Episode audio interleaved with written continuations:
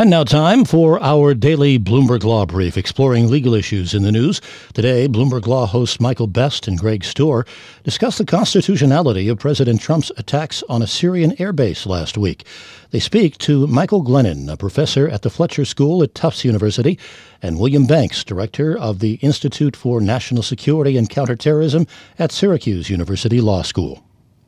Bill, can you explain what your understanding is of what basis the president and, and his administration have articulated uh, to, to, say that he was authorized to, to order these strikes?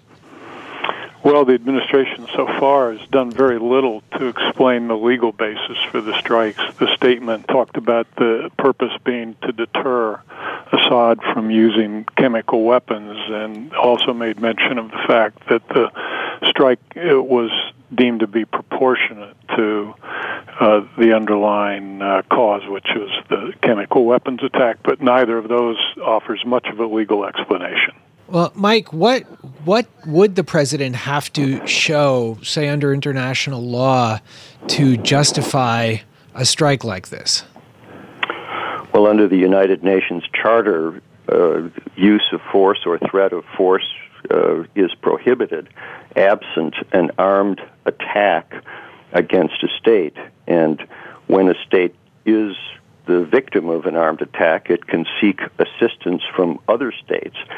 But there's no claim that the United States was acting in this latter capacity of uh, collective self defense, coming to aid anybody as a third party.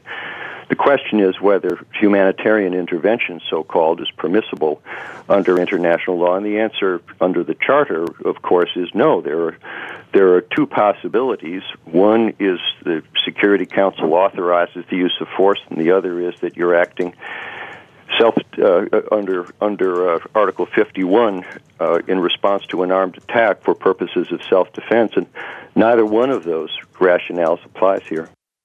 That's Michael Glennon, a professor at the Fletcher School at Tufts University, and William Banks, director of the Institute for National Security and Counterterrorism at Syracuse University Law School, speaking to Bloomberg Law hosts Greg Stohr and Michael Best. You can listen to Bloomberg Law weekdays at 1 p.m. Wall Street time here on Bloomberg Radio.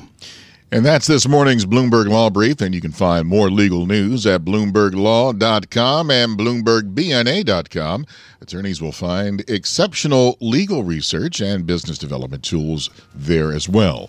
Visit BloombergLaw.com and BloombergBNA.com for more information.